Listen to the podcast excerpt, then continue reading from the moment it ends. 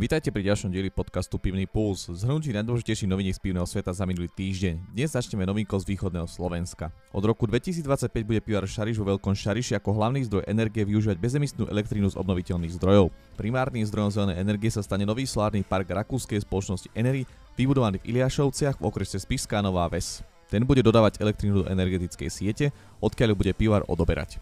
Elektrina zo solárneho parku v Iliašovciach pokrie približne 92% spotreby pivaru a sladovne vo Veľkom Šariši, čo predstavuje približne 7,2 GWh ročne.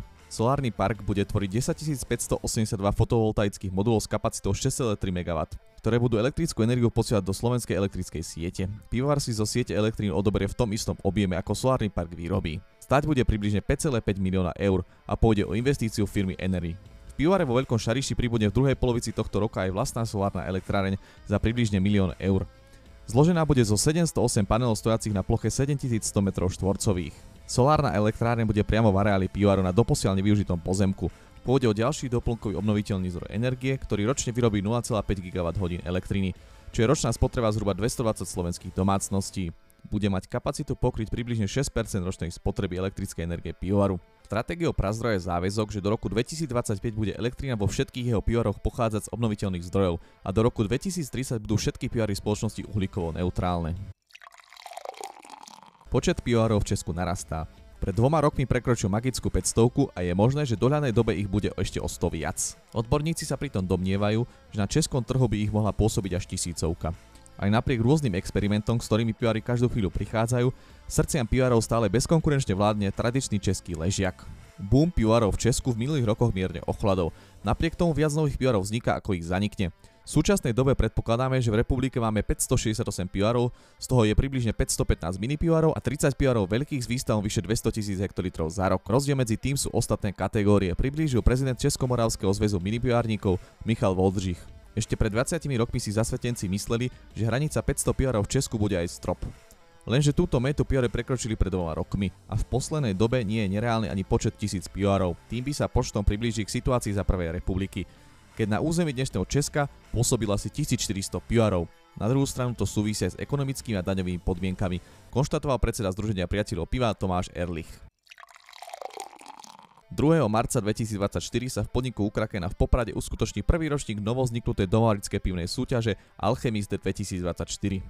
Súťaž je určená pre všetkých fanúšikov remeselného piva a obzvlášť pre domácich pivárníkov, ktorí si chcú prísť vymeniť skúsenosti a postrehy z domáceho varenia piva.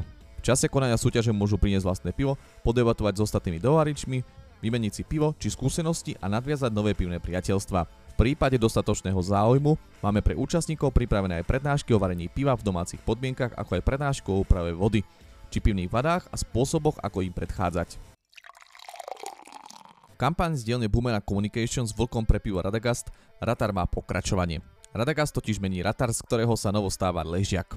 Nová komunikácia pracuje s výzvou, pozri sa mu znova do očí, čím upozorne na to, že aj tí, ktorí Ratar už poznajú, ho majú vyskúšať znova. Rovnako ako k správnym rozhodnutiam musíš dozrieť, tak aj Ratar dozrel do svojej finálnej podoby plného intenzívne horkého ležiaka.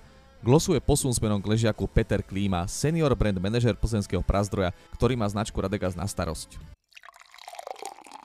Roman Havlík, riaditeľ pivaru Sviany, zhodnotil minulý rok a podelil sa o inovácie v pivare, najmä o úsilí o udržateľnú prevádzku a využitie solárnej energie. Nové ekologické balenie piva v top klipe a dôraz na české súroviny sú významné prvky. Aj napriek ekonomickým ťažkostiam sa podarilo vyrobiť o 1% viac piva ako v predchádzajúcom roku, konkrétne 659 tisíc hektolitrov. Firma investuje do solárnych panelov a spaľovania bioplynu na zvýšenie energetickej sebestačnosti. Najväčší dôraz je kladený na racionalizáciu, bez šetrenia na surovinách alebo zásahu do tradičnej technológie výroby českého piva. Papierový 6-pack Top Clip bol dobre prijatý a predaj plechoviek v tomto balení rastú. Pivovar tento rok oslavuje 460 rokov od svojho založenia. Zvýšenie DPH na čapelne pivo môže ovplyvniť predaj ale pivar verí v mierny rast produkcie. Aj napriek poklesu konzumácie v reštauráciách verí v trvalú popularitu piva. Hoci sa môže zmeniť jeho konzumácia v krčmách. Pivné dedictvo sa podľa Havlíka postupne nestratí. Záleží predovšetkým na podnikateľoch, či dokážu udržať kvalitu služieb napriek vysokým cenám. Kmene kvasiniek na varenie klasického írskeho piva Guinness sa geneticky líšia od kmeňov používaných na výrobu iných pív. S touto informáciou prišiel Daniel Kerich, z potravinárskej firmy Diageo Ireland Unlimited, ktorý so svojimi kolegami skúmal vývoj kvasiniek použitých na varenie piva Guinness. Podrobnosti prináša magazín New Scientist. Nevyhnutnou súčasťou výroby piva sú pivarnícke kvasinky. Tieto organizmy počas kvasenia premeniajú cukry zo sladu na alkohol a oxid uhličitý. Použitie rôznych druhov kmeňov týchto kvasiniek môže viesť k výrobe odlišných druhov piva, napríklad stauto alebo ležiakov a ovplyvňuje ich chuťový profil.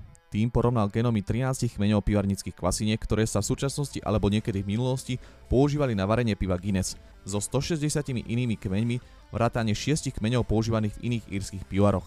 Napriek tomu, že kvasinky Guinness aj ostatné írske pivarské kvasinky patrili do rovnakej línie, Kerich zistil, že sa tie od Guinnessu geneticky líšia, že patria doposiaľ do neidentifikovanej subpopulácie. Írske pivarské kvasinky okrem tých z pivaru Guinness boli príbuznejšie kmeňom pochádzajúcim z Británie. Výskum ďalej ukázal, že kmene kvasiniek používané v pivare v Guinness produkujú špecifickú rovnováhu chuťových látok, ako je 4 viny guajacol, ktorý vytvára jemnú klinčekú arómu a diacetyl, ktorý pivu dodáva maslovú chuť. Ukázalo sa tiež, že dva kmene kvasiniek, ktoré Guinness používa aj v súčasnosti, sú potomkami kmeňa, ktorý sa používal na varenie stautu v roku 1903. To je na dnes všetko, na zdravie a zase o týždeň pri ďalšom dieli pivného pulzu. A nezabudnite, čo je pre pivo dôležité, vypiť ho.